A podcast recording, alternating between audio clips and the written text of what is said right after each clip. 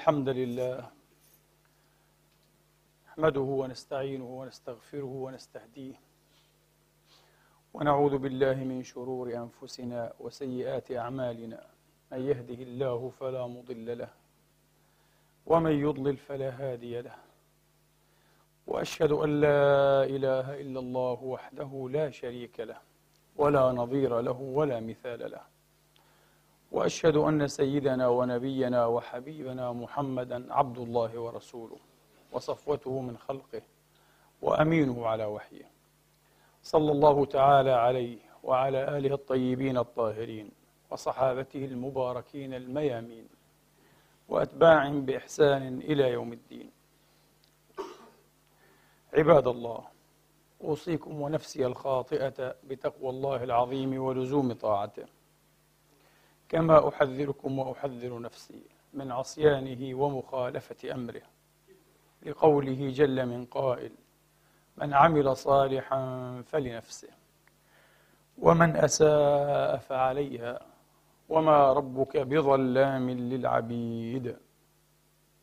ثم أما بعد أيها الإخوة المسلمون الأحباب أيتها الأخوات المسلمات الفاضلات يقول الله سبحانه وتعالى في كتابه العزيز بعد أن أعوذ بالله من الشيطان الرجيم. بسم الله الرحمن الرحيم. اذهب أنت وأخوك بآياتي ولا تنيا في ذكري. اذهبا إلى فرعون إنه طغى فقولا له قولا لينا لعله يتذكر أو يخشى. قالا ربنا إننا نخاف أن يفرط علينا أو أن يطغى. قال لا تخافا إنني معكما أسمع وأرى. فأتياه فقولا إنا رسولا ربك. فأرسل معنا بني إسرائيل ولا تعذبهم. قد جئناك بآية من ربك والسلام على من اتبع الهدى. إنا قد أوحي إلينا أن العذاب على من كذب. أن العذاب على من كذب وتولى. قال فمن ربكما يا موسى؟ قال ربنا الذي أعطى كل شيء خلقه ثم هدى. قال فمن ربكما يا موسى؟ قال ربنا الذي أعطى كل شيء خلقه ثم هدى. قال فما بال القرون الأولى؟ قال علمها عند ربي في كتاب لا يضل ربي ولا ينسى. الذي جعل لكم الأرض مهدا وأنزل من السماء ماء فأخرج فأخرج به أزواجا من نبات شتى. كلوا وارعوا أنعامكم إن في ذلك لآيات لأولي النهى منها خلقناكم وفيها نعيدكم ومنها نخرجكم تارة أخرى. صدق الله العظيم. وبلغ رسوله الكريم ونحن على ذلك من الشاهدين. اللهم اجعلنا من شهداء الحق القائمين بالقسط. آمين. اللهم إخواني وأخواتي. فرعون قبل ألوف السنين يطرح السؤال الأبله من ربكما يا موسى؟ وبعض كبار العلماء في العصر الحديث ينشر كتابا بعنوان سبعة أسباب تدعو العلماء إلى الإيمان بالله. فهل ما بين السؤالين ينحصر في أسباب سبعة؟ كلا. لو قلنا إنها سبعون أو سبعة آلاف أو سبعة ملايين أو بعدد ما خلق الله سبحانه وتعالى من خلائق في السماوات والأراضين لما أبعدنا النجعة وفي كل شيء له آية تدل على أنه الواحد. لا إله إلا هو. إنها الآيات. ليست سبع آيات وليست سبعة أسباب. إنها بعدد ما خلق الله وذرى وبرى. بعدد ما خلق وذرى وبرى. عز وجل وتبارك في عليائه. وأجاب الكليم عليه الصلاة وعلى نبينا وآل كل والتسليمات بقوله ربنا الذي أعطى كل شيء خلقه ثم هدى. لم يقل الذي خلق كل شيء وهو بلا شك خالق لكل شيء. هنا التعبير جاء متلمحا معنى بحياله معنى مخصوصا. ربنا الذي أعطى كل شيء خلقه. أعطاه البنية والهيكل والشاكلة التي تلائمه والتي تصلح له والتي يمكن أن ينتظم بها في المحيط الحيوي ليؤدي رسالته كما أرادها الله. وإن جاز التعبير كما صممها وخططها وبرمجها وأعدها وقدرها فهو الرب لا إله إلا هو الذي يربي خلائقه الذي يربي خلائقه إلى أن يبلغ بهم ما قدر لهم من درج الكمال من درج الكمال. هذا معنى المربي هذا معنى الرب. والرب يأتي اسما ويأتي مصدرا. يأتي اسما ويأتي مصدرا هو مصدر أيضا. والحديث هنا عن الرب كاسم رب الأرباب لا إله إلا هو الذي أعطى كل شيء خلقه ثم هدى. لم يقل أعطى كل شيء خلقه وهدى. أعطى كل شيء خلقه فهدى. ثم إذا هما فصلان. هما فصلان. ينبغي على العلماء والمفكرين والفلاسفة أن ينعموا النظر طويلا في جهة الفصل بين هذين الفصلين. فصلان بينهما فصل. لكل منهما استقلال. البنية والهيكل شيء. والهداية شيء آخر. هذا من بدائع كتاب الله تبارك وتعالى. اليوم ستسمعون إلى برهان أيها الإخوة وإلى تنظيم هذا البرهان بطريقة تثير العجب والدهشة ويعمق بها التأمل في جلال الجليل لا إله إلا هو ويتأكد بها أن هذا الكلام محال محال محال إلى انقطاع النفس أن يكون كلام بشر. إنه كلام رب البشر. وهذه الآية على وجازتها ووضوحها ومباشريتها تمد العلم والفلسفة والفكر وتتحدى العلمويين الماديين الملاحدة القاصرين السذج. الذين يشبه أن يكون بعضهم من قبيلة البله من البشر على أنه في حقله عالم كبير وقد يحمل جائزة عالمية كجائزة نوبل للعلوم على أنه في هذه الميادين أقرب إلى البلاهة ولا عجب يتفوق في جانب ويسقط سقوطا مدويا في جانب آخر. قلت قبل أسابيع معلقا على كلمة شهيرة لأحد علماء الطبيعة في القرن العشرين المنصرم إن ميتافيزيق أرسطو في جودتها. يعني فلسفة أرسطو. حكمة أرسطو قوية متينة. في جودتها لا يضاهيها ولا يعادلها إلا فيزياؤه في رداءتها. فيزياء أرسطو رديئة جدا. يضحك منها طالب الآن في الخامس ابتدائي. يضحك من فيزياء أرسطو. أرسطو لا علاقة له لا فكرة لديه ولو في الحدود الدنيا عن مفهوم الجاذبية مثلا. أو شيء يشابه الجاذبية على ما عرضها كبار العلماء. وفي رأسهم طبعا نيوتن. ليس لديه فكرة. هو يظن أن الأشياء تهوي وتصعد من باب الشوق والعشق. عشق. هذا ليس تفسيرا علميا. هذا ميتافور. هذه أمثولات مجازية.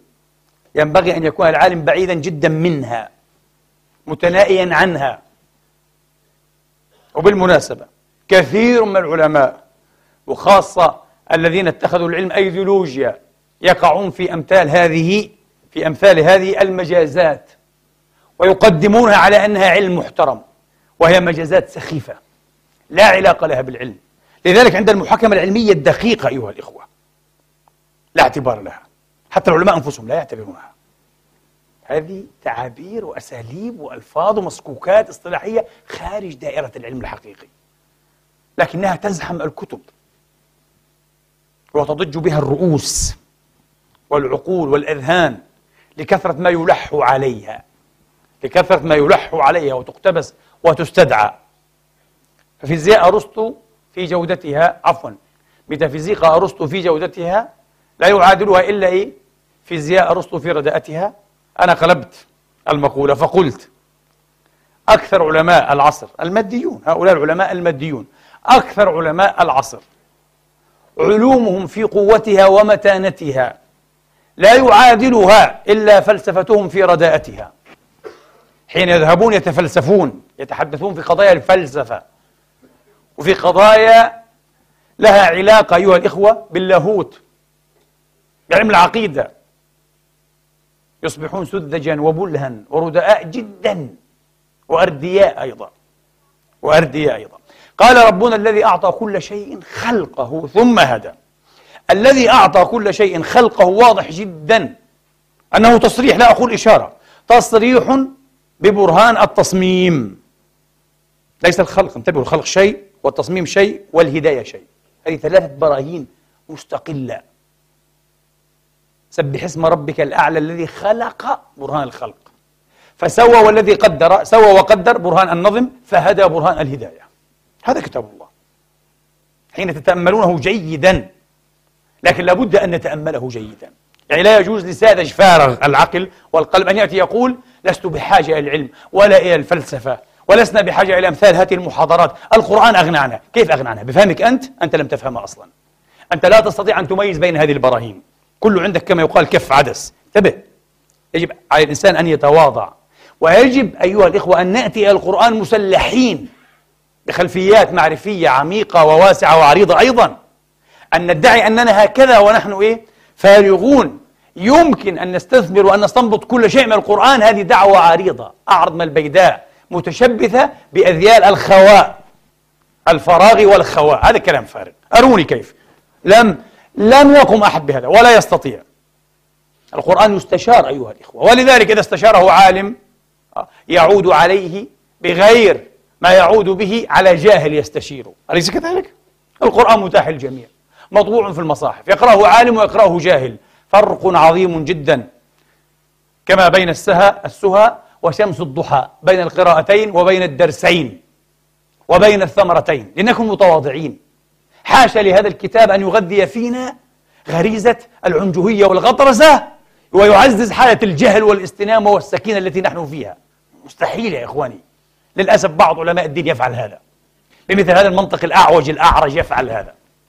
لكي تبقى الأمة مستنيمة على جهلها. القرآن يكفينا إذا بما أنك قلت هذا فالقرآن يكفي. لا يكفي بفهمك. انتبه. يكفي بفهم الكبار بفهم الفاهمين. إذا الذي خلق برهان الخلق فسوى والذي قدر سوى وقدر برهان التصميم فهدى برهان الهداية. هذا الكلام قد يكون عند بعض الناس إنشائيا ليس إنشائيا له عمق علمي وفلسفي مذهل. الآن أو اليوم سنطلعكم عليه بحول الله تبارك وتعالى. مذهل حقيقة مذهل. كيف؟ قد يظن عالم مادي طبيعي أن التصميم يكفي لأنه ينطلق من نظرة آلية ميكانيكية في تفسير عالم الحياة مثلا وعالم الموات العالم. كله تفسير العالم كله نظرة ميكانيكية. يقول التصميم يكفي لا نحتاج هداية. هداية ماذا؟ هذا حديث ديني.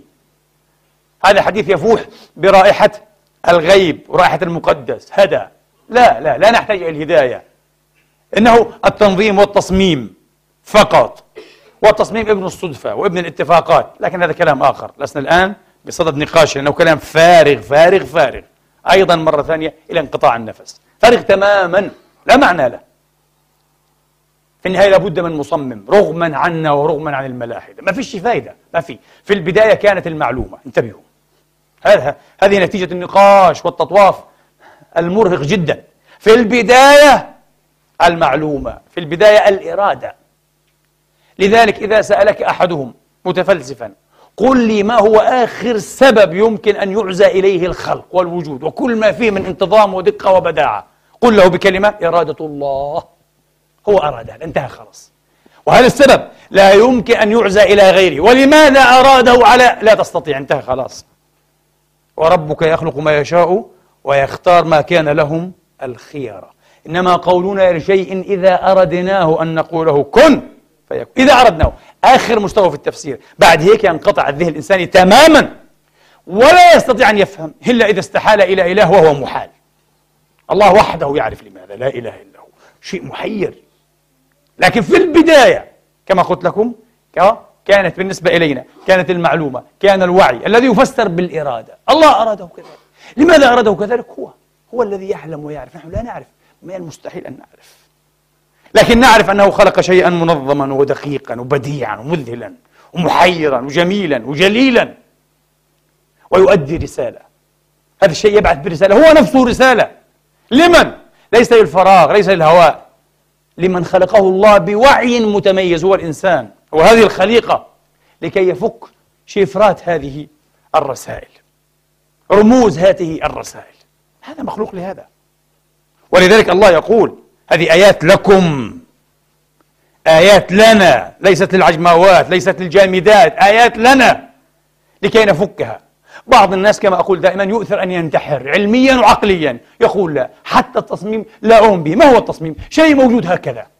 كان يمكن يوجد على أي طريقة. هو لا يدري أنه لا ينكر التصميم ينكر عقله. انتبهوا. لأن العقل هو الذي وصف هذا الشيء بأنه مصمم وبأنه دقيق ومحكم. العقل إذا أنكرت واقعية وموضوعية هذه المعاني أنت تنكر عقلك يا مسكين. وهذا معنى كلمتي ومقولتي لا تستطيع أن تلحد إلا بعد أن تنتحر. عقليا. ستفس ستكفر بكل شيء. وبعد ذلك كلامك هذا يغدو لا معنى له. تعرفون لماذا؟ لأنك إذا أنكرت نظام العقل كيف أحاورك؟ كيف تحاورني؟ على أي أساس؟ انتهت الأسس. ما في أسس. دخلنا في العدمية. العدمية المطلقة. تصبح شرا من مجنون. المجنون عنده بقية عقل. قد يستفيق أحيانا. فمتى استفاقة من انتحر عقليا؟ انتحر. قضى على عقل المسكين. لكي ينحاز إلى ماذا؟ إلى الإنكار والجحود والنفي. وفي الحال ليس لديه تفسير آخر. ليس لديه تفسير أيها الإخوة. أه؟ بل إنه ينكر ما يدعو إلى التفسير. لا لا يحتاج إلى تفسير. هو فاقد للدهشة يقول ما في الكون ليس فيه مدهشات ليس فيه عجائب ليس فيه شيء غير عادي. وتعرف أنت الفرق بين العادي وغير العادي؟ العقل هو الذي يعرف. أنت تدعي أنك لا تعرف. لأنك دست على الحقل لا لا هم ينتحرون. معروف. هذا سهل جدا إثباته أنهم ينتحرون. ينتحرون في اليوم مئة مرة. مع كل برهان ينتحرون مئات المرات. لكن نعود. هذا برهان التصميم. برهان التصميم لا يكفي يا إخواني. لا يكفي لكي نفسر الوجود به. كيف لا يكفي؟ لا يكفي. لا يكفي لأن تفسر كيف تسلك الكائنات. لا يستطيع. لا يستطيع أن يقدم لنا تفسيرا. اليوم سنجتزئ بعالم الأحياء فقط المملكة الحيوانية أيها الإخوة ونؤكد لكم أن التصميم لا يكفي. وباعتراف كبار الماديين وباعتراف تشارلز داروين نفسه صاحب أصل الأنواع في أصل الأنواع في أول الفصل الثامن من الترجمة العربية ترجمة مظهر. أول شيء افتتح به داروين الفصل الثامن وهو الفصل المعنون بالغريزة instinct الغريزة وهو الباب الثالث في النسخة الإنجليزية من أراد أن يعود إليها. تحدث عن أنه من الصعب جدا أن نقدم تفسيرا للغريزة ثم حاوله بعد قليل وتحدث أن الغريزة تتحدى نظريته. بل قد تلقي بها في المهاوي في نظر من يدرس هذه النظرية. ابنه فرانسيس داروين نجله نجل تشارلز داروين في كتابه حياة ورسائل تشارلز داروين The Life and Letters of Charles Darwin. كتب يقول وأبي اختار أن يفتتح الباب الثالث بهذا الحديث من باب لفت نظر القراء تشويش تركيزهم. لماذا؟ قال هو أصعب الأبواب على الإطلاق في كتابه لأن الغريزة أصعب التحديات لنظريته. انتبهوا هذا الآن لا يقال كثيرا. فرغت من قراءة كتاب يدافع عن الداروينية في شكلها الشامل واللا متسامح ال total uncompromising يعني Darwinism شكلها غير متسامح. شكلها الشمولي الأقصوي العنيد الشرس أيها الإخوة. ما في تسامح. كل شيء لابد أن يفسر ماديا. لذلك ينكرون كل شيء يمكن أن يشكل تحديا. حتى الجمال. الجمال يشكل تحديا كبير لداروين على فكرة. الجمال في الطبيعة الجمال في الحيوانات. ولذلك ينتحر داروين استاتيكيا أو جماليا فيقول يقول في الماضي كنت أرى مظاهر الجمال والروعة أما الآن استوت الأمور كلها عندي لا شيء يحرك في شيئا. إيه؟ وهذه رسالة لنا لا لا لا. حين نتحول ربما إلى أقل من بهائم أو جمادات سنؤمن بهذا المنطق. سننتحر جماليا. لا يمكن لموسيقار ولا لفنان ولا لمغني ولا لمقرئ ولا لرسام ولا لمشكل ولا لشاعر ولا لكاتب مبدع أن يقبل بهذه النهاية المأساوية. أن ننتحر حتى جماليا من أجل ماذا؟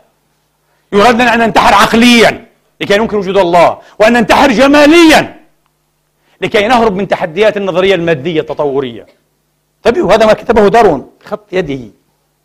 قال الآن تستوي الأمور كلها عندي. لا شيء يبعث أو يحرك في شيئا. قال ماتت الحاسة الجمالية بالنظرية البلهاء. بالنظرية المغلة في المادية أنها نظرية بلهاء الآن أصبحت. لا. لسنا مستعدين. لكن كيف بالله ربكم؟ كيف الغريزة تشكل تحديا؟ تعرفون الذي أوحى إلي بفكرة هذه الخطبة؟ شيء تذكرته قرأته وأنا صغير وهو حقيقة علمية. واقعية. ولأول مرة أعيد قراءة هذا الشيء وأنا جالس هكذا. بين كنت أحضر خطبة عن الدجال. كنت اليوم س... لن أدجل عليكم. كنت سأخطب فيكم عن الدجال. ها. من غير تدجيل أيها الإخوة فتذكرت هذه الحقيقة البسيطة. وسأتلوها على مسامعكم كما هي كما قرأتها وكما هي في كتب أهل العلم موريس بيرتن وغيره في كتب عن الطيور وحياة الطيور. أحد العلماء أراد أن يستفرخ أراد أن يستفرخ البيض يقوم بعملية إيه؟ تفريخ البيض استخراج الفراريج من البيض بطريقة صنعية أو صناعية أو تفشل فأتى بالبيوض وضعها في الحضانة البدائية أول شكل من أشكال الحضانة سلط عليها إشعاعا بحيث يتناول تدفئتها من جميع جوانبها. البيضة تدفأ من كل الجوانب ليس فقط إيه؟ من أعلى. فأتاه فلاح بالصدفة. ماذا تفعل؟ قال كذا وكذا. قال عليك أن تقلبها يا سيدي. فأعرض عنه ساخرا. قال له الدجاجة المسكينة تقلبها والطيور عموما تقلب آه بيوضها. تقلبها من أجل الحرارة. أنتم تعرفون هناك منطقة الحضن في كل الطيور. منطقة هنا في وسط الصدر تسمى منطقة الحضن. أنثى الطير قبل أن ترقد فوق بيوضها تلتقط بمنقارها أو بالاحتكاك. آه. تلتقط هذه الشعور من هنا مجموعة شعر حتى تصبح منطقة حضن البيض عارية من الشعر وحين ترقد فوق بيوضها تجعل البيوض دائما تحت هذه المنطقة. لماذا؟ للدفء. إيه؟ أوعية دموية أكثر الآن. ما في شعر. سبحان الله.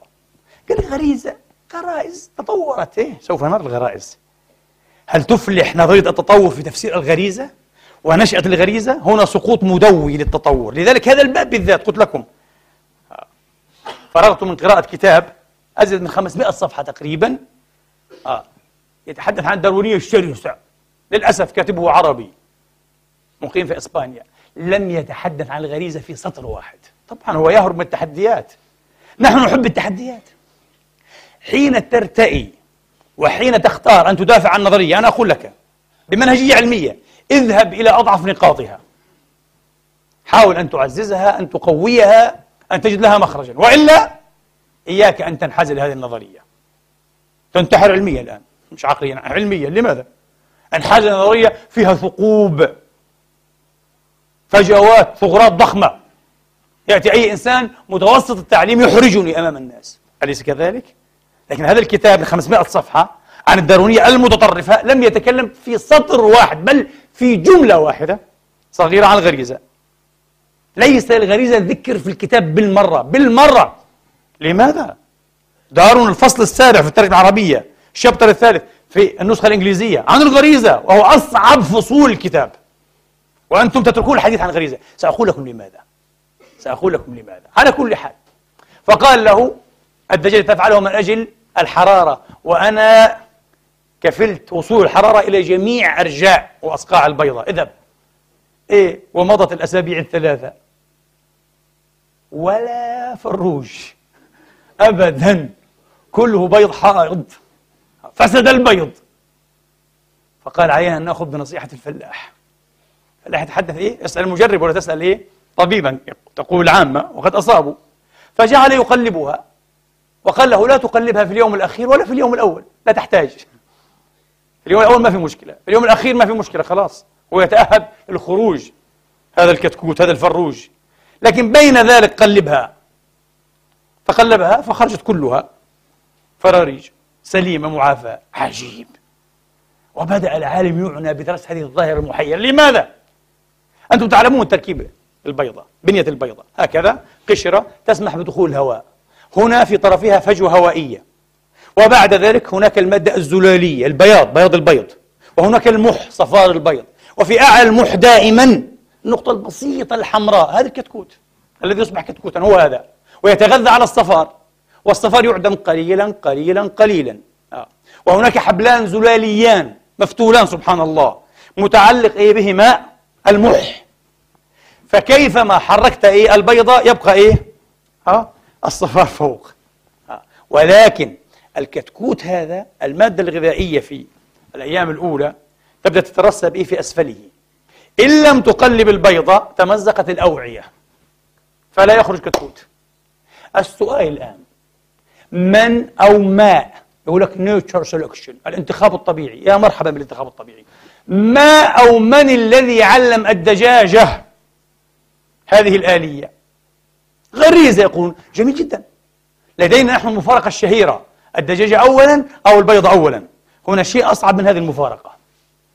بالنسبة للتطوريين الماديين شيء هذا الذي ألهمني فكرة خطبة اليوم كلها. شيء أصعب من موضوع إيه؟ أيهما أولا البيضة أو الدجاجة؟ يكون غريزة. بالتطور بالتجربة والخطأ. بالفعل المنعكس الشرطي التفسير الآلي البيهيفيرال يعني التفسير إيه السلوكي. تفسير إيه التجربة والخطأ. تفسير التعليم ثلاث نظريات في تفسير الغريزة كلها فاشلة. كلها قرأت وطالعتها دققت كلها فاشلة. لا تفسر لنا. تعرفون لماذا؟ انتبهوا.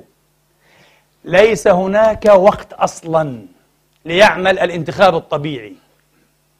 لدينا نفترض لأول مرة دجاجة أو بيضة. الله أعلم. الله خلق أيهما أولا؟ لنفترض الدجاجة. خلق الله الدجاجة. بارت البيضة. إن لم تكن مغروزة فيها. هذه الغريزة. هلك البيض فهلكت الدجاجة فانقرض هذا النوع. انتهى خلاص ما في. من البداية. ما في عندي أنا عشرة آلاف مئة ألف سنة أو عشرة مليون سنة لكي إيه؟ تجرب وتخطئ. كيف كيف ستتكاثر أصلا؟ هل فهمتم؟ كيف ستتكاثر؟ وين الظرف الزمني لتكاثر الدجاجة؟ من هنا داروين كان يتصدع رأسه من الغريزة هذه جننته الغريزة هذه. الغرائز يقول لك البنية هذه نريد نفسر كيف تتطور. لكن هذه الوظائف التي تقوم بها الغرائز كيف؟ أعيد مرة ثانية حتى نركز. لدينا بيضة ولدينا دجاجة أمها. إذا قلبتها نجت إيه؟ البيضة أيها الإخوة. وجاء الكتكوت. إذا لم تقلبها هلكت. أول دجاجة أو أول إيه؟ وأول بيضة. واضح؟ وانتهى كل شيء. وفني هذا إيه؟ النوع. وفني هذا النوع. لكن يبدو أن الدجاج من أول لحظة مذ خلق أيها الإخوة. كان يفعل هذا. هذا شيء غرزي. هذا شيء غرزي أيها الإخوة. هم لا يتكلمون على البيض والدجاجة معالجة هذه النقطة لأنها محرجة جدا. لأنها محرجة جدا. من هنا فهمنا تأثير الغريزة على المنظومة التطورية. على المنظومة التطورية. غريزة الأمومة. ها يتحدثون. يقول غريزة الأمومة تحدي كبير لنا. لماذا؟ غريزة الأمومة. أم ترعى وتحدب وتحنو على صغارها. أيها الإخوة. ينجو الصغار. تستمر الحياة. تكاثر. إعادة إنتاج. Reproduction. أم ليس عندها الغريزة. يهلك الصغار. يتفانى النوع مباشرة. أليس كذلك؟ فالأمومة كان يجب أن تكون من أول يوم. غريزة. آه غريزة. من الذي غرزها؟ ما ينفعش تقول لي التطي... الانتخاب الطبيعي. ما فيش فرصة زمنية للانتخاب الطبيعي. الانتخاب يريد زمنية طويلة كما أقول لكم دائما. الانتخاب يريد أفرادا كثيرين يشتغل عليهم وينتخب منهم إيه؟ الأصلح. وفق الآلية المعروفة. أفراد كثيرون وزمنية طويلة. هذا غير متوفر الآن. العمومة موجودة يستمر النوع غير موجودة يهلك النوع انتهى كل شيء. الأنواع موجودة. ولم تهلك. غريزة الأمومة. أصعب من هذا. غريزة التضحية. لماذا؟ لماذا يضحي الفرد من أجل النوع؟ تضحي الأم من أجل صغارها يضحي الأب. لماذا؟ التضحية. ستيفن سميث. جون سميث عفوا. جون ستيفن سميث أحد التطوريين المشهورين. جون سميث. يطرح سؤالا. يقول إذا كان فهمنا صحيحا بالآلية التطورية فكيف يمكن لهذه الآليات أن تفسر التضحية في عالم الحيوانات؟ لماذا؟ ما الصعوبة؟ انتبهوا. أنا الآن سأقفز بكم إلى أرقى تفسير وأذكى تفسير وأكثر التفسير التفاسير سحرية. تفسير سحري بهلواني أكروبات تفسيري. ريتشارد دوكنز صاحب الكتاب الكبير Selfish Gene الجين الأناني. هذا الكتاب كله موضوع ومؤلف لكي يجيب عن هذه المسألة. انتبهوا. مسألة التضحية مسألة التضحية. مسألة التضحية. كيف؟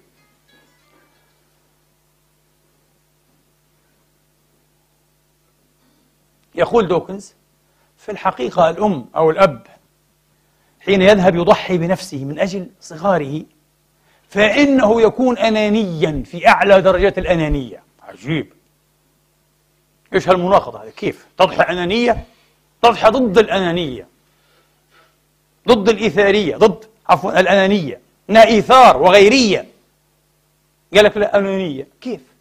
كيف يا ريتشارد دوكنز؟ كتاب ضخم. 400 صفحة الجين الأناني. قال لأن الذي يفعل هذا هو الجين. الجين الأناني الذي يريد أن يعبر. يريد أن يعبر. يريد أن يستمر من جيل إلى جيل. فالأم تعلم. ليس الأم الجين. عفوا يا ريت الأم. الأم غريزة. لا لا لا. قال لك الجين. الجين يعلم أن الأم إذا لم تضحي هلك إيه؟ الصغار. فإذا هلك الصغار هلك الجين. يعني الجين يستخدم الأم مطية له. الجين يستخدم الأم مطية له. لكي يعبر. to pass يعني عشان يعبر. من الأم إلى جيل أولادها ومن أولادها إلى أولاد أولادها وهكذا يبقى إلى اليوم. فهذا اسمه الجين الأناني. فهمتوا فكرة الكتاب؟ هذا كل كتاب ريشارد دوكنز.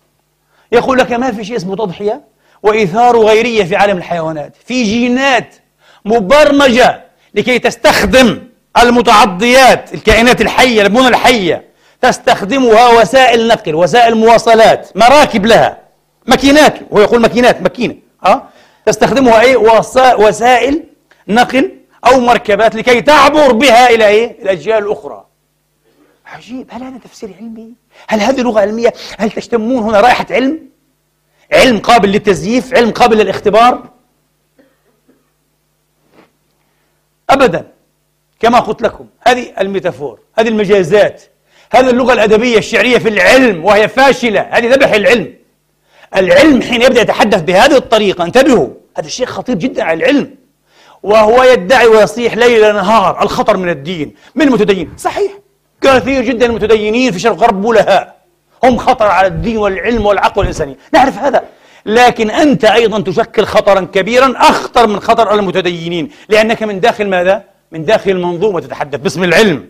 وتغرر بالناس. هذه لغة لا تقبل علميا. لغة جين أناني. الجين يبرمج. سؤال سؤال. إذا الجين مبرمج أيها الإخوة لكي ينفذ هذه الأنانية. السؤال من الذي برمجه؟ هل الجين عاقل؟ هل الجين عندك يا دوكنز هو يعني يحل محل الإله؟ هكذا. مرة يتحدث دارون عن الانتخاب الطبيعي كأنه هو الإله في أصل الأنواع تماما.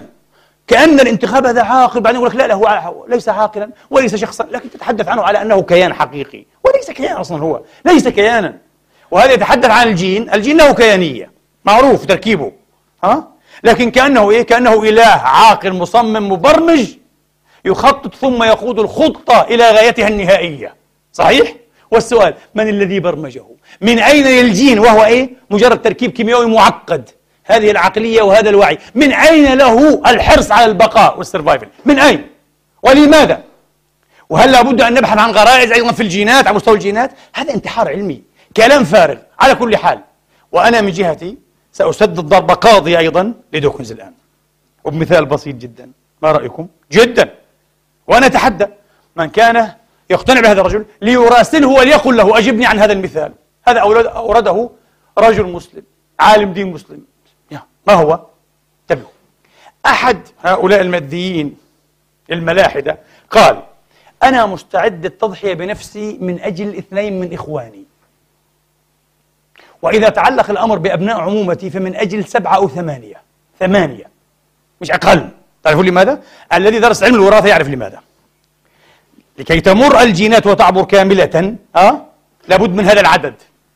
يعني الأب الآن مثلا الذي يورث جيناته إلى ابن ذكر فقط. لا تعبر كل الجينات. لابد على الأقل في الحد الأدنى إلى ولد ذكر وبنت إيه؟ أنثى. على الأقل عشان X و Y يعني. ها يصبح الجينوم إيه؟ متكاملا. واضح؟ منصف هنا منصف هنا. فنفس القضية غير أن نعود إيه الحسابات. من أجل اثنين من إخواني لماذا؟ الجينات ستبقى محفوظة. لكن أبناء العم فروع الأب فروع الجد عفوا الأب الأعلى ثمانية. نحتاج إلى ثمانية. فأهلك أنا ويظل ثمانية تبقى الجينات.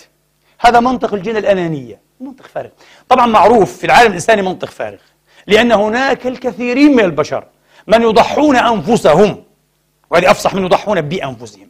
من يضحون أنفسهم ضحى جديا ضحى بقرة أحسن من ضحى بجدي يضحون أنفسهم من أجل غرباء لا تربطهم بهم أي صلة لا علاقة بالجينات هنا. يقول لا لا لا لا هذا عالم أخلاقي هذا عالم الثقافة الكلتشر هذا هبل الإنسان.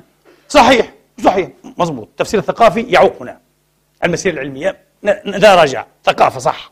ممكن تتبدل الثقافة. ينبغي أن نبني نعيد ريستركشر نعيد بناء ثقافتنا على أساس علمي. وبالتالي نبدأ نتحدث بلغة هالدين هذا. من أجل اثنين من إخواني ينفع وثمانية من أولاد عمي. من أجل الغرب ما في تضحية بالمرة. بالمرة لا علاقة لهم بجيناتي إلا أن يكون الغريب أيها الإخوة هو آخر إنسان على وجه الأرض وأنا أيضا معه أشاركه هذه الآخرية وهو أحسن مني حالا وقواما. ها؟ لا يعاني من أمراض وراثية. ممكن أضحي نفسي من أجله. هذا منطق هؤلاء الماديين انتبهوا. لكن هذا المنطق يفشل تماما في قصة الدبة المشهورة. وسفينة كراكس. ها؟ الدبة التي ضربت برصاصة أيها الإخوة البحارة.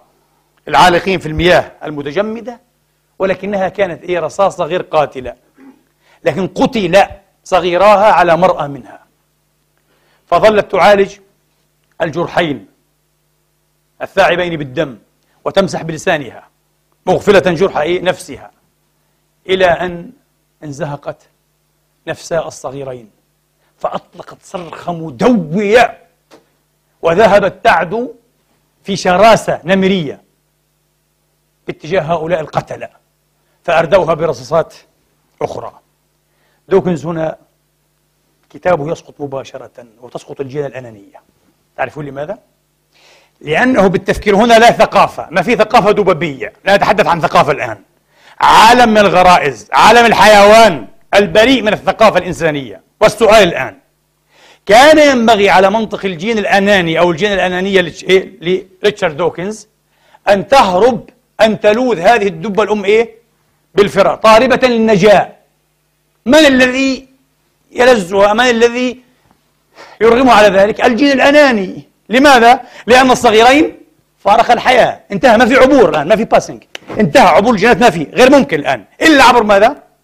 عبر حياة جديدة لهذه الأم وهي ممكنة. لأن جرحها غير قاتل.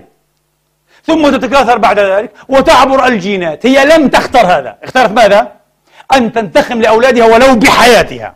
وانتخمت وسقطت إيه؟ وهذا يفعله الإنسان أيضا. هنا يفشل دوكنز. فهمتم؟ هذا ما أسدده أنا لريتشارد دوكنز بهذا المثال.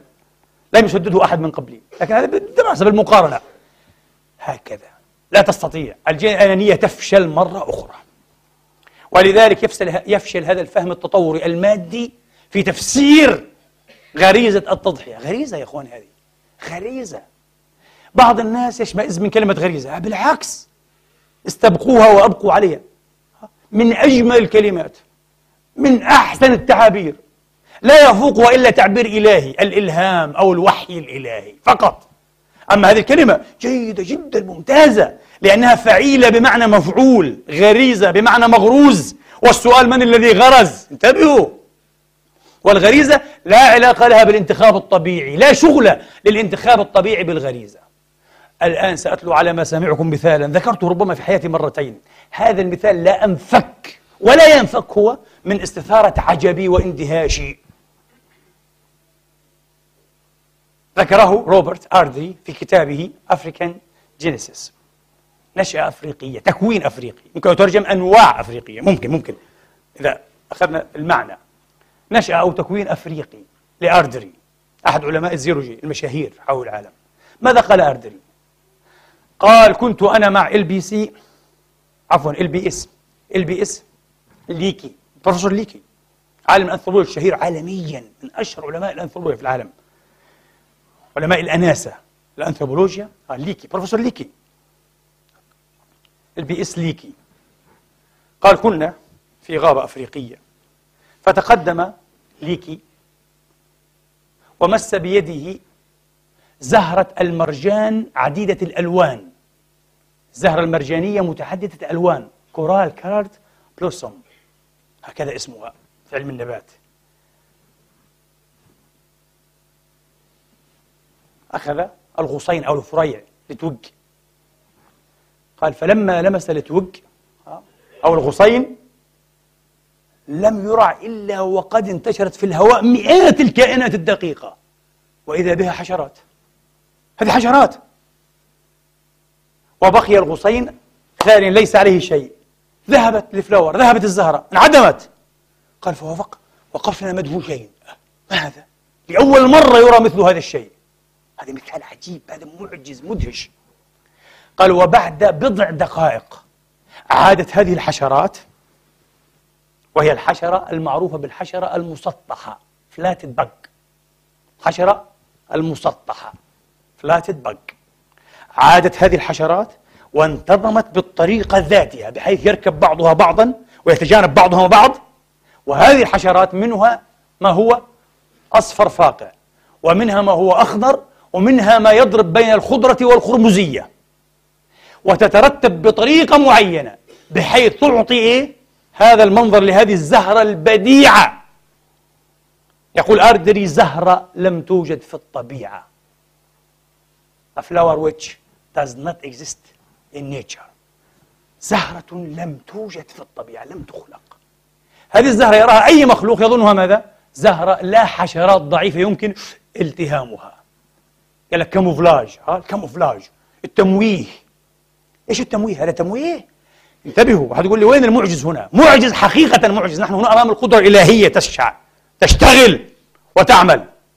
يعلق أحد العلماء بقوله يمكن للانتخاب الطبيعي أن يفسر لي أن يفسر لي بطريقة طفرة العشوائية random mutation تخلق تخلق مثل هذه الزهرة من حشرة. حشرة تأخذ شكل هذه الزهرة بالصدفة قال ممكن نتقبلها.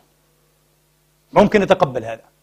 لكن لا يمكن للانتخاب الطبيعي أن يفسر لي هذه الخطة التي تحكم مئات إن لم يكن ألوف إيه؟ الحشرات المنفصلة المستقلة بحيث تلعب كل منها دوره تماما وتقف في المكان المرسوم والنهاية المشهد مشهد زهرة الكورال أو المرجان متعددة الألوان انتبهوا هل فهمتم المقصود؟ هناك عقل أكبر من عقول كل بقة أو كل حشرة وهناك عقل أكبر من عقولها مجتمعة. وهذا العقل على فكرة هذه الحشرات المنبسطة هي لا ترى نفسها ولا ترى هذا المنظر ولا تدرك أنه منظر إيه؟ فلاور جميل جدا جدا يمكن أن إيه؟ أن تموه عن نفسها به. لا لا تعرف هذا هي. قال غريزة والسؤال ما وراء هذه الغريزة؟ من وراء هذه الغريزة؟ من الذي رسم الخطة؟ من الذي أعطى منظر هذه الزهرة هنا يفشل الانتخاب الطبيعي فشلا مطلقا لأن الانتخاب الطبيعي وهذا من مبادئه مبادئ فهمه لا يعمل على إيه؟ على المجموعات سوية بحيث ينتخب مجموعة لظروف مستحيل هو ينتخب إيه؟ أفرادا في المجموعات دائما هكذا لكن لا ينتخب مجموعة كاملة متكاملة بحيث تؤدي دورا هارمونيا متجانسا مثل دور إيه زهرة ال coral عديدة الألوان ال color مستحيل. هذا المثال يجننني. هذا المثال يجعلك فعلا تقف أمام إيه؟ القدرة الإلهية عارية. تشغل هذا الكون. تلهم هذا الوجود. تسيره. تحركه. لكن لمن كان له قلب أو ألقى السمع وهو شهيد. بعد ذلك تحديات الهجرة. هجرة الطيور. هجرات معقدة كثيرة غير معقولة يا إخواني. سكوا هذا. صقر البحر. هذا يهاجر من الشمال مع بداية فصل الشتاء في نهاية الخريف. لماذا؟ لأنه في الشمال يصبح الصقيع والزمهرير لا يطاق. فيبدأ يهاجر أيها الإخوة إلى الجنوب. جنوب أفريقيا البرازيل نيوزيلندا. هناك يكون الجو معتدل الآن. طيب ممتاز هنا. يترك. وبعد ذلك يعود أيها الإخوة وقد اقترب الشتاء في الجنوب. والجو الآن في الشمال ممتاز. هكذا. المناخ متضاد بين الشمال والجنوب. يعود رحلته. وفي الذهاب والإياب يقطع. تعرفون كم؟ 39 ألف كيلومتر. شيء لا يصدق. طائر هكذا. 39 skua اسمه. skua. صقر البحر. skua. 39 ألف. 24 ألف mile. ميل يعني. 24 ألف mile. 39 ألف إلى 400 كيلو. ذهابا وإيابا. وطبعا هذا يصطاد أيها الإخوة يقتات في رحلته ذهابا وإيابا على إيه؟ على مخلوقات مائية على أسماك البحر ويبني أعشاشه مثل الكروان ومثل النقار آه. الكينج فيشر يبنيها على الأرض هذه ومثل الحجلة مثل الحجلة آه. يبني أعشاشه على الأرض الآن ليس إيه في الأغصان البعيدة والفروع العالية الشاهقة لا أو بين الفروع الشاهقة. ولذلك يتعرض لأخطار أحيانا حين يحط لكي يستريح. تأتيه بعض العوادي بعض الحيوانات. يقوم بحيلة من أذكى ما يكون. تذكر الإنسان بما هو عليه من مكر ودهاء بل تماكر واختذاع لغيره أيها الإخوة. ماذا؟ تسمى في علم الطيور حيلة الجناح المكسورة. عموما قاعدة الأعضاء المؤنثة. كل منها يؤنث الأعضاء المزدوجة عفوا. يعني يد مؤنثة انتبهوا هكذا. الذان مؤنثة الأنف مذكر. احفظوا هذا في اللغة العربية. كقاعدة. جناح مكسورة مش مكسور. جناح مكسور لأنه جناحان. آه. حيلة الجناح المكسورة. حيلة الجناح المكسورة. ماذا؟ يبدأ يقع يفقد اتزانه لكي يبعد العدو عن إيه؟ عن عشه عن صغاره. غريزة الأمومة. ويبدأ إيه؟ العدو يطارده. وهو يمشي هكذا بجناح مكسورة. ويقع يترنح يفقد اتزانه وكلما اقترب منه آه استعاد اتزانه وأصبح أسرع وأسرع حتى إذا أيقن أنه ابتعد العدو كثيرا عن عشه وعش إيه؟ فراخه طار في الهواء محلقا ولا أحسن منه كائن ذكي جدا جدا من أين اكتسب هذه الغرائز؟ من الذي يهديه؟ هل تلقى دورات هذا في الطبوغرافيا والجغرافيا والماء وعلم الملاحة الجوية؟ طيار هذا؟ طيار مدني أو طيار عسكري هذا؟ لكي يسافر أربعين ألف كيلومتر بدقة عجيبة. ثعبان البحر الإيل. أجمل شيء اليوم في عهد النت يا أخواني أي شيء أذكره لكم اذهب إلى النت وحتى اليوتيوب أسهل شيء. اكتب إيل إي إي إل أه؟ eel. ثعبان البحر. هذا أسطورة. هذا قصته أسطورة. اكتب sku... skua سوف تعرف. اكتب ال cuckoo. وسوف ترى حلقات في ال BBC wildlife من أعجب ما يكون. سترى هذا بعينك. ولا تنسى هذا أبدا لن تنسى. ستراه حيا. كل هذا موجود. يدغدغ. أذهان العلماء وخيالاتهم من أعجب ما يكون. غرائز غرائز مركبة معقدة. من الصعب جدا تفسيرها بالانتخاب الطبيعي. غرائز مغروزة. غرزها الذي خلق الذي أعطى كل شيء خلقه. ثم هذا. البنية غير قادرة على تفسير هذه السلوكات البنية لا, لا, لا يمكن أن تفسر لك هذا. إذا ما الذي يفسر؟ هداية هناك هداية. مصدر آخر لأخذ المعلومات والتحرك. لذلك برهان النظم مستقل المفروض أن يكون إيه؟ استقلالا نسبيا عن برهان الهداية. هذا هو الروعة في القرآن الكريم. سأشرح هذا في آخر خطبة. في آخر الخطبة. بنقول يقول لك في آخر لسه. إيه؟ فنعود شوفوا طائر ال cuckoo هذا. تسميه العرب الوقواق. تعرفوا الطائر الوقواق؟ إيه؟ وبلاد الواقواق هي هذا ال cuckoo. اسمه كوكو. يو سي كي. آه. كي يو سي كي. بعدين double O. cuckoo الوقواق. ماذا يفعل ال cuckoo هذا؟ أنثى الوقواق أو ال cuckoo خبيثة ساقطة ساقطة أخلاقيا. ترى أن الهوى لا يكون إيه إلا مع الترحال. فلا تكتفي إيه بذكر واحد. تطوف على الرجال. ساقطة. ممسوخة. آه. ولذلك حين تضع بيضها لا تجد ذكرا يعترف. كالعالم الإنساني. والله العظيم. كأن الله ما, ما لا أدري. يعني هذه قراءة إيه؟ أنثروبومورفية قراءة إنسانية إسقاط نوع من البروجيكشن أو الإسقاط. لكن يعني سنتيح لها مجالا هامشا ضيقا. كأن الله تبارك وهم يقولون الطبيعة. لا لا كأن الله تبارك وتعالى يعطينا درسا عن الثمن الفادح وسوف ترونه اليوم. الثمن الفادح للتسول الجنسي للتحلل الأخلاقي لهتك منظومات القيم أيها الإخوة. كيف تتحلل الأسرة؟ كيف يتحلل المجتمع كله؟ عبر أنثى الكوكو. ماذا تفعل؟ هذه الساقطة الكوكوية. هذه حين تضع بيضها آه، لا تجد أبا أبا عفوا لا تجد أبا آه، الأب نوع من الحشيش. لا تجد أبا يعترف بأبوة إيه هؤلاء الأنغال أولاد الحرام. لا لا ما اعترفش. ولا كوكو ذكر بيعترف فيهم قال لك. فتتورط. إيه, إيه حيوانات شيء غريب. حتى الحيوانات هنا تقول لا لا لا أعترف. أنت كل يوم عند واحد وكل يوم إيه في حضن رجل أجنبي لا فتبقى الآن إيه؟ وحيدة المسكينة. أنثى الكوكو ماذا تفعل؟ خبيثة مكارة. داهية ساقطة فعلا. تأخذ الآن هي تضع عشرين بيضة. تضع عشرين بيضة. تأخذ البيضة وتضعها في عش طائر معين. هو عش من جنس العش الذي نشأت فيه كما ينشأ أبناؤها الآن. تعرفوه؟ بعض الكوكو تكون نشأت في عش أبي الحناء. تذهب إليه. في عش أبي فصادة إليه. إللقلق إليه. وهكذا. النقار آه. الكينج فيشر تذهب إليه إليه. لكن العجيب طبعا كان يعتقد أنها تضع عشرين بيضة مختلفة غير صحيح. لا عشرون بيضة متجانسة الأحجام والهيئة والشكل واللون. ولكن العشرون بيضة لابد أن توضع كلها في مثل العش الذي نشأت إيه؟ الأم فيه. ولنفترض أنه عش إيه؟ أبي الحن. فتذهب الآن إلى عش تضع فيه بيضة أو بيضتين. ولأنها تدرك بالحاسة بالغريزة. أن الطير صاحب العش. الطير صاحب العش المتلصص عليه. المتطفل. هذا تطفل تطفيل المتطفل عليه. عنده أيضا حاسة رياضية. وسوف يعرف أنه لم يضع إيه؟ سبع بيضات. إذا وين الجديد؟ فماذا تفعل؟ تأخذ بيضتين من بيض المسكين وترمي بهما. فتهلكان مباشرة. أي أول ضريبة. ويأتي إيه الطائر المغدور؟ لا نفس اللون نفس الشكل. ويرقد إيه؟ على هذه البيوض. تأخذ بيوض أخرى في عش أبي الحن آخر في عش آخر لأبي الحن وهكذا. لكن نفس أبي الحن انتبهوا. بين قوسين اكتشف العلماء وجد الباحثون أن أنثى الكوكو في نهاية المطاف يمكن أن تضع بيوضها في ثمانين عشا مختلفا. معناها نشأت إيه؟ ممكن تنشأ إيه؟ في واحد من ثمانين عشا مختلفا. والعجيب أنثى ال cuckoo هي أنثى ال cuckoo. بس مش الأنثى الواحدة النوع species.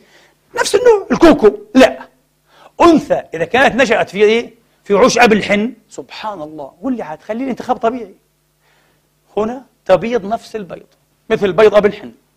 حجما وشكلا ولونا. أنثى نشأت في طير إيه؟ النقار. تبيض بيضا مثل بيض النقار. هذا هو.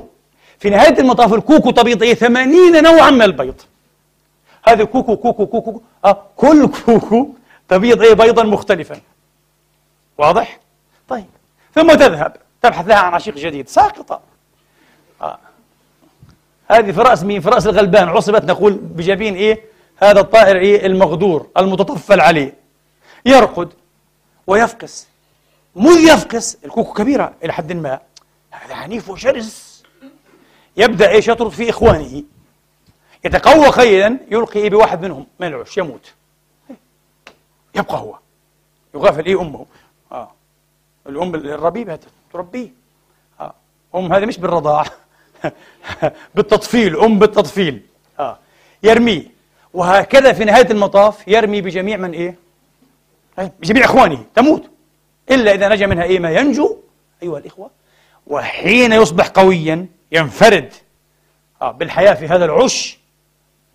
أبواه المسكينان المطعونان قدرا آه يلقمانه الأكل لأنه يريد أكلا كثيرا عنيف. بعد ذلك يتسور على أعظم محرم ويريد أن يلتهم أبويه. فيهربان منه. وهكذا يترك العش ويطير هو بجناحين قويين الكوكو أه؟ أنثى أو ذكر كوكو لكي يبحث يبحث له عن رزق جديد بعد أن يكون دمر أسرة كاملة. أصولها وفروعها. تخيل؟ هذا ثمن إيه؟ الحرام. هذا ثمن التحلل الأخلاقي في عالم الكوكو. ويتساءل العلماء من أين هذا إيه الحرص والحذر والتماكر والاختداع والدهاء والذكاء لهذا الكائن؟ من أين؟ أين يعرف هذا الشيء؟ وبعدين إيش القدرة التي تجعله؟ يبيض بيوضا على النحو الذي ذكرت لكم. ما هي القدرة؟ أي انتخاب وأي تفسير؟ هناك شيء غير مفهوم. في عالم الطيور أيها الإخوة العلماء إلى الآن يتعجبون ويقول لك هذه ظاهرة من أعجب الظواهر الطبيعية. ما هي؟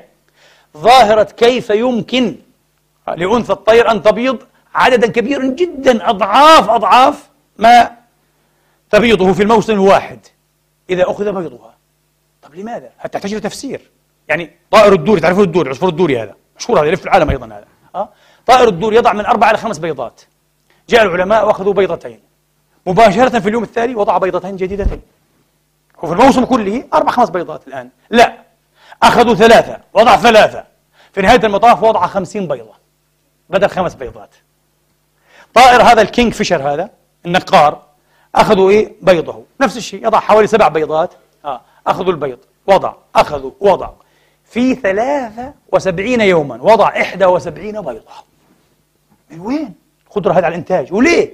لازم يكون البيض سبع بيضات. أو خمس بيضات هنا. يقول غريزة أنا أقول لكم الغريزة حتى هنا. الغريزة بشكل عام تفشل. في شيء يتعدى الغريزة.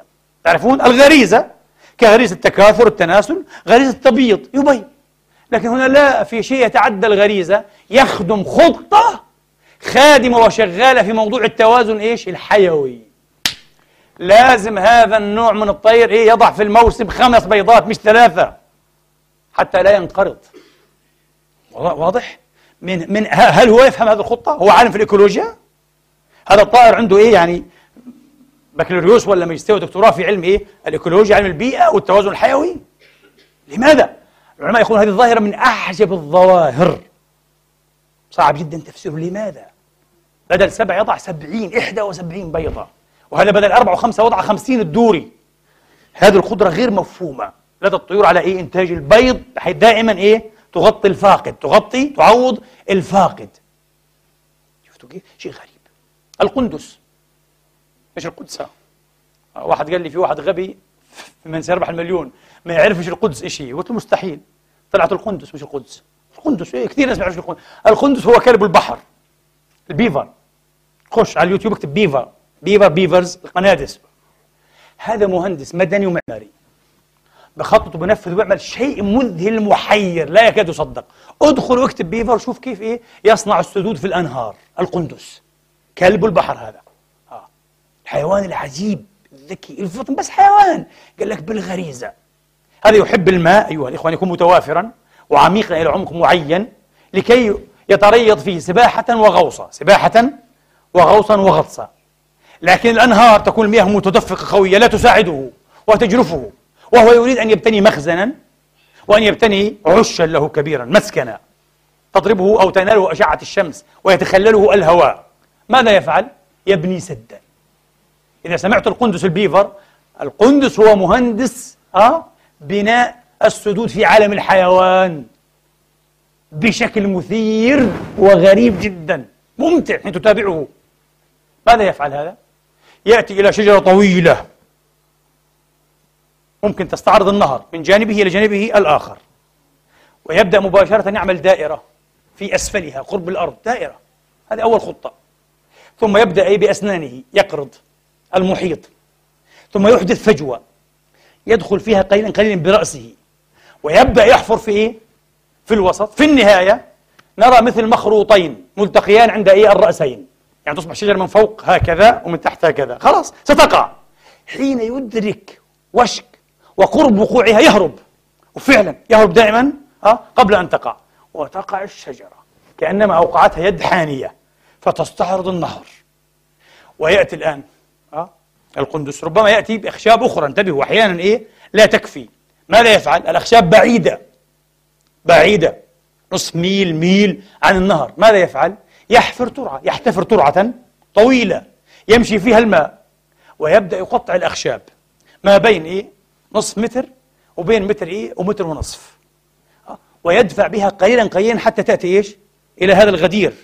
إلى هذا الحفور الصغير ثم يسبح معها يدفعه من الخلف ويأتي بها إلى النهر. طبعا القندس لا يفعل هذا وحده انتبهوا. ما في قندس يبني سدا. جماعة القنادس البيفرس كلها تفعل هذا بشكل جماعي. واحدة تأتي بالأعشاب واحدة تأتي بالطين واحدة تأتي بالأخشاب بالحجارة حجارة آه. وهكذا. المهم قصة معقدة طويلة ويبنون إيه هذا السد؟ ويصبح مثل بحيرة صناعية الماء فيها عميق بالعمق الكافي ورائق إلى حد ما يتحرك حركة خفيفة. يمارس فيها إيه؟ رياضة أو تريض السباحة والغطس. في العمق يبني مخازن له وأما عشه أو مسكنه آه، فيبنيه بحيث تناله الشمس ويتخلله الهواء. هذا في فصل الشتاء. فإذا ما جاء الربيع الطلق يختال ضاحكا. ترك هذا كله وبدأ يتنقل إيه؟ في الغابات وفي الأحراج. يأخذ من رزق الله تبارك وتعالى. هذا المهندس. لك غريزة. أمثال هذه الأشياء أيها الإخوة بالألوف. يمكن أن ينقضي العمر وأنت لا تستطيع أن تسردها. كثيرة جدا جدا جدا جدا. علماء الحيوان متخصصون في هذا. الآن نأتي إلى ختام موضوعنا. كيف يحدث هذا؟ سنلخص لكم الجواب بكلمة على ضوء القرآن العظيم. الوحي يا إخواني وأخواتي هو مشغل العالم ومحركه. وهاديه ومسيره تكوينا وتشريعا. هذه نظرية. نظرية في فهم العالم. ممكن نسميها نظرية إيه؟ وحيانية. نظرية الوحي كمشغل الوجود. هتقول كيف؟ الوحي مشغل مشغل الوجود كله. تكوينا وتشريعا فيما يخص العالم الإنساني. فنأتي إلى السماوات. عالم الكوزموس هذا. عالم الأكوان. قال وأوحى في كل سماء أمرها. إذا بالوحي ولا مش بالوحي؟ بالوحي. ولا أنت لا يمكن أن تفهم ولا نيوتن لو أوتي إيه؟ مثل عقله ألف ضعف. أن يفهم لماذا على الأجرام السماوية أن تسلك بهذه الطريقة. كلما قدم تفسيرا سألنا ولماذا؟ في الأخير مش حيعرف. إيه طبعا. ما في استلزام منطقي ولا عقلي. انتبهوا. وفي الأماد القصوى ولا حتى علمي. الأمور هكذا موجودة هكذا. نعم في الأخير. نقول تعلم بماذا؟ بإرادة الله. إذا أردناه. أراد أن يكون هكذا. هو اختار هذه الحالة لا إله إلا هو. بس لا يسأل عما يفعل. شيء غريب. طيب. إذا كيف تتحرك هذه الكواكب هذه السيارات هذه النجوم هذه المستعرات العظمى؟ قال لك بالوحي بالوحي. وأوحى في كل سماء أمرها. وهي تشتغل بالوحي. يا الله. اثنين. الأرض تشتغل بالوحي ككوكب. كيف يلف وكيف يدور وكيف كل شيء. وموجوداته وجباله وكل شيء بالوحي. قال إذا زلزلت الأرض زلزالها بعدين قال إيه؟ بأن ربك أوحى لها. وحي الأرض وحي الأرض. بأن ربك أوحى لها. الجبال تعوض مع داود داود يسبح وهي تردد التسبيح يحمد الله تردد التحميد. طبعا نحن لا نسمع وهو يسمع. النبي المكاشف المستبصر. قال يا جبال أوبي معه. الوحي وحي إلهي. يوحى إليها. خلاص تستجيب مباشرة. إيه؟ وحي. وحي للملائكة مش وحي الرسالة. لا لا بشكل عام بأشياء كثيرة. وحي الملائكة بنصرة المؤمنين بتثبيت المؤمنين. إذ يوحي ربك إلى الملائكة أني معكم فثبتوا الذين آمنوا. وحي الملائكة. السذج من العامة يظنون أن الملائكة تلتقي بالله يعني استغفر العظيم يعني. جالس على الكرسي يرونه هذا كلام فارغ. نفس الشيء الملائكة أيها الإخوة تتعاطى مع الله فهو غيب الغيوب لا إله لا تراه ولا تلمسه ولا تحسه. آه. لكن لديها يقين مطلق بالله طبعا. ليس كالإنسان. الإنسان هذا كائن متفرد وجميل جميل هذا الإنسان على فكرة. هذا ظلم الجهول والله في أشياء جميلة جدا جدا جدا. آه. على كل حال لا تتساهل هي هكذا. لكن بالوحي تتحرك بالوحي. إذ يوحي ربك إلى الملائكة.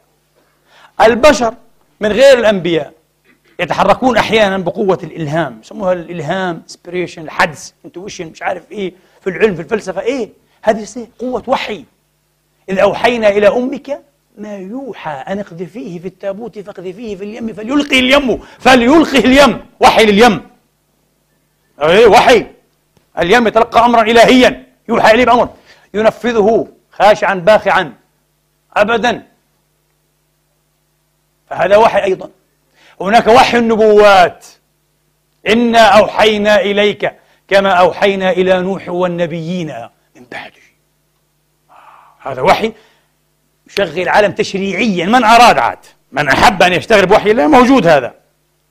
وبعدين والمخلوقات كلها تتحرك بالوحي.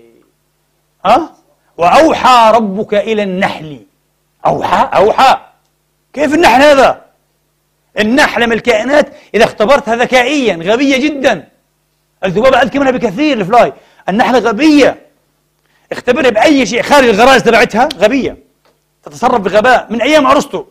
اكتشف أنها غبية لكنها تتصرف بما نسميه نحن ذكاء عجيبا. هذا مش ذكاء لا لا لا لا غريزة وحي إلهام تشغيل رباني. وأوحى ربك إلى النحل أن اتخذي من الجبال بيوتا ومن الشجر ومما يعرشون.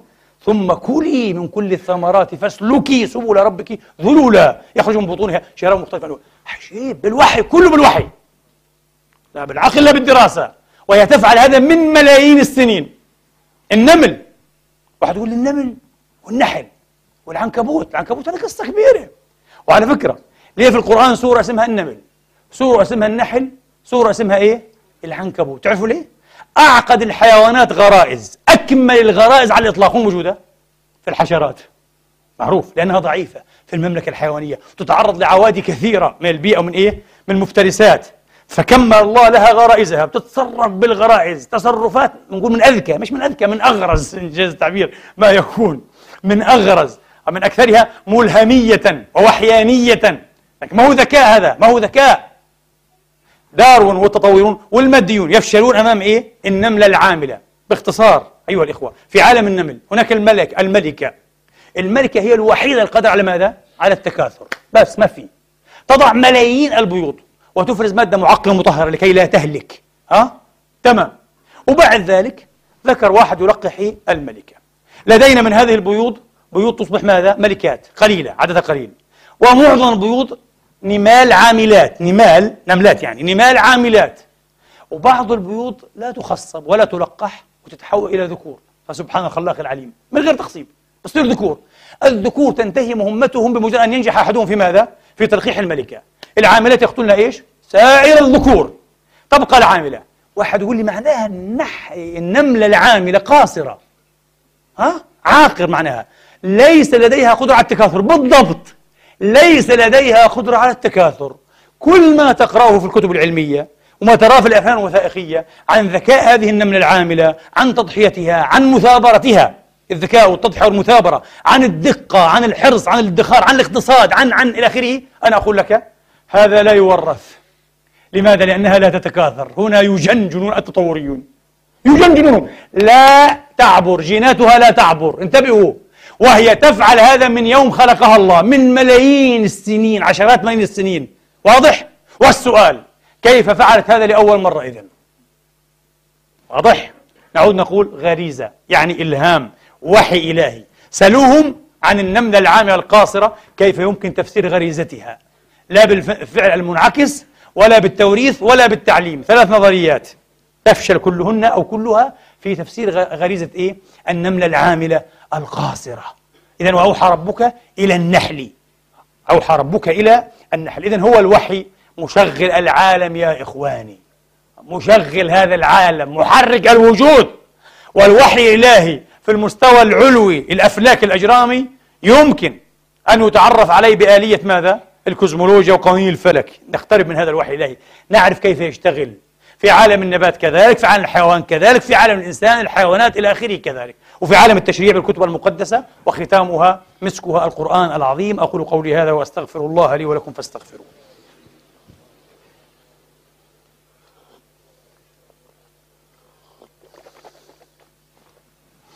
الحمد لله. الحمد لله الذي يقبل التوبة عن عباده. ويعفو عن السيئات ويعلم ما تفعلون ويستجيب الذين آمنوا وعملوا الصالحات ويزيدهم من فضله والكافرون لهم عذاب شديد وأشهد أن لا إله إلا الله وحده لا شريك له وأشهد أن سيدنا وحبيبنا محمدا عبده ورسوله صلى الله تعالى عليه وعلى آله الطيبين الطاهرين وصحابته المباركين الميامين وأتباعهم بإحسان إلى يوم الدين وسلم تسليما كثيرا. أما بعد إخواني وأخواتي قبل أن أغادر سألخص إذن بجملة أو بجمل قصار سريعة زبدة وجوهر ولب لباب خطبة اليوم أو محاضرة اليوم. بنية الحيوان لو كانت قادرة على تفسير غرائز الحيوان لما كنا أمام مأزق إيه؟ بإزاء الغرائز. ما فيش مأزق. نفهم كيف تشتغل الغريزة. واضح؟ هذا اسمه التفسير الآلي الميكانيكي. كما نفهم كيف تشتغل الساعة. واضح جدا. بنيتها الاستراكشر آه؟ تفسر لنا كيف تشتغل. تماما.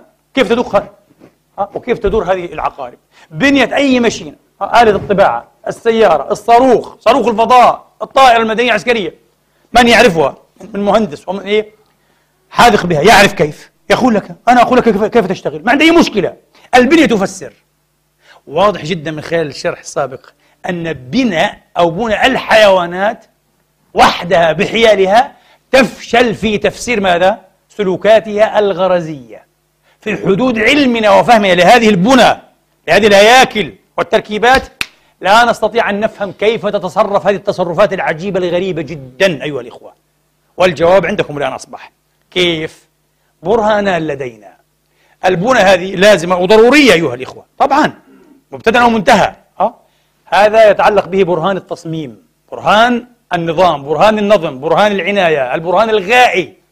Teleological argument. وبعد ذلك نحتاج إلى شيء آخر لكي نفسر. كيف نتصرف؟ وكيف تتصرف هذه المخلوقات والكائنات الحية؟ نحتاج إلى برهان الهداية. إذا هو شيء مستقل إلى حد بعيد ليس من اللوازم ليس من اللوازم الضرورية للبنية. لو كان من لوازمها لكفى إيه؟ فهم البنية في إيه؟ في فهم لغز الغريزة. كيف تكون الغريزة؟ كيف يتصرف الحيوان غرزيا لكن لا هذا شيء وهذا شيء. مع ارتباط بينهم الارتباط موجود طبعا. وإلا الغريزة تخدم ماذا؟ تخدم البنية. آه لكنه ليس إيه ارتباطا ضروريا ولا حتى تعليليا عليا. لا لا لا ارتباط منظومي فقط إيه للخدمة فقط لأداء الدور النهائي. نحتاج إلى الهداية. الآن اسمع القرآن العظيم وهو إيه يفصل كما قلت في أول الخطبة بين البرهانين ويعرض كل منهما على أنه برهان مستقل. إذا لم تؤمن بالله عن طريق النظم عليك أن تؤمن به عن طريق ماذا؟ الهداية وإلا فأنت إيه؟ تغالط العلم والوقائع الحية المرصودة المبحوثة المرقوبة قال تبارك وتعالى الذي أعطى كل شيء خلقه ثم هدى التعبير بثم يؤكد استقلالية ماذا؟ الهداية عن موضوع النظم والبنية هذا شيء وهذا شيء لولا الهداية لما انتفع الحيوان بهذه البنية ولا انقرض مباشرة لا يستطيع لا يعرف كيف يتصرف لا يعرف ولكن لابد من الهداية. واضح؟ ثم هل يمكن لقائل من أن يقول أنا صنعت دائرة رسمت دائرة ثم جعلت الشعاعات الخارجة من إيه؟ المركز وهي أنصاف الأقطار. جعلتها متساوية. هذا كلام فارغ. ما فيش جعلتها. إذا رسمت دائرة صحيحة كل هذه الشعاعات أنصاف الأقطار متساوية رغما عنك. ما في كلام. ما في كلام. انتهينا خلاص. رسمت مثلثا ثم جعلت مجموع زوايا يساوي قائمتين. كلام فارغ. ما في. وما فيش حاجة أن تتحدث عن مجموع الزوايا. إذا رسمت مثلثا طبعا هندسة مستوية آه إقليدية يوكليدا يعني آه. إذا رسمت إيه؟ مثلثا على مستوى زواياه قائمة مباشرة. لماذا؟ لزوم ذاتي. هذا معنى المثلث. معناه الذي تساوي زواياه؟ قائمتين. ما تقوليش لا أنا رسمت المثلث وبعدين في شيء آخر بلزمش عنه. أنا جعلته له. غلط غير صحيح. فلما الله يقول الذي أعطى كل شيء خلقه ثم هدى. الهداية لازمة عن الأولى وغير لازمة غير لازمة مستقلة. البنية واحدة تشتغل والهداية واحدة تشتغل. لا إله إلا الله. ولذلك أنت لا تقوم وحدك يا مسكين. وهذا الكوكو وهذا النقار وهذه العثة وهذه كذا والعنكبوت لا تقوم وحدها. يعني لا تقول أنا خلص لدي بنيتي ضحكت أستغفر الله ضحكت على الله أنا سأهرب منه سأجحده. لا تستطيع تحتاج إلى هدايته. والله لو سحب نور هدايته ووحي إليك والله لا تستطيع لا أن تبصر ولا أن تسمع ولا أن تفهم ولا أن تتكلم. ما رأيك حتى؟ مش الغرائز كمان. حتى الأشياء أنت بتشوفها طبيعية هذه. لكن هذه بالهداية. لذلك اقرأ باسم ربك الذي خلق. برهان إيش هنا؟ آه. اقرأ باسم ربك الذي خلق. خلق الإنسان من علق. برهان إيه الآن؟ النظم. بعدين قال إيش؟ بعد قليل اقرأ وربك الأكرم. كرر فعل ماذا؟ اقرأ مرة ثانية. ليشير إلى الاستقلال. هذا برهان وهذا برهان. وربك الأكرم الذي علم بالقلم علم الإنسان ما لم يعلم. برهان الهداية. كرره ب ماذا قال إبراهيم؟ قال الذي خلقني. فيهدين؟ فهو ذكر الضمير بارزا واضحا. يضرب به إيه؟ هكذا في وجوهنا. لكي يقول هذا الشيء وهذا الشيء الذي خلقني ما قالش فأهتدي ها؟ أو حتى فهداني. فهو يهدين. هذا شيء وهذا شيء. مستقل وغير مستقل؟ مستقل. سبح اسم ربك الأعلى الذي خلق فسوى والذي قدر. خلق ونظم. والذي قدر فهدى. أعاد الموصول. إشارة إلى استقلال إيش؟ البرهان. هذا شيء وهذا شيء أليس كذلك؟ هذا هو. فالقرآن يا إخواني يقدم لنا النظرية الإلهية المريحة التي تقف بنا على أرض صلبة قوية ثابتة غير متزعزعة تفسر لنا هذه الظواهر المحيرة. هذه الظواهر التي صدمت وصدعت أدمغة العلماء والباحثين. إنها الهداية الإلهية. قال فمن ربكما يا موسى؟ قال ربنا الذي أعطى كل شيء خلقه ثم هدى. اللهم اهدنا فيمن هديت وعافنا فيمن عافيت وتولنا فيمن توليت. اللهم اهدنا إليك بما هديت به عبادك الصالحين إليك ودلنا عليك وعرفنا بك. يا إلهنا ومولانا رب العالمين اجعلنا نخشاك حتى كأننا نراك وأسعدنا بتقواك ولا تشقنا بمعصيتك. واغفر لنا ولوالدينا وللمسلمين والمسلمات المؤمنين والمؤمنات. الأحياء منهم والأموات بفضلك ورحمتك إنك سميع قريب مجيب الدعوات. اللهم إنا نسألك أن تعز الإسلام وأن تنصر المسلمين. اللهم ارفع مقتك وغضبك عنا. اللهم ارفع مقتك وغضبك عن إخواننا المسلمين المبتلين الممتحنين في سوريا وفي كل بلاد الإسلام والمسلمين. برحمتك يا أرحم الراحمين. إلهنا ومولانا رب العالمين. عباد الله إن الله يأمر بالعدل والإحسان وإيتاء ذي القربى وينهى عن الفحشاء والمنكر والبغي يعظكم لعلكم تذكرون وأقم الصلاة. الله أكبر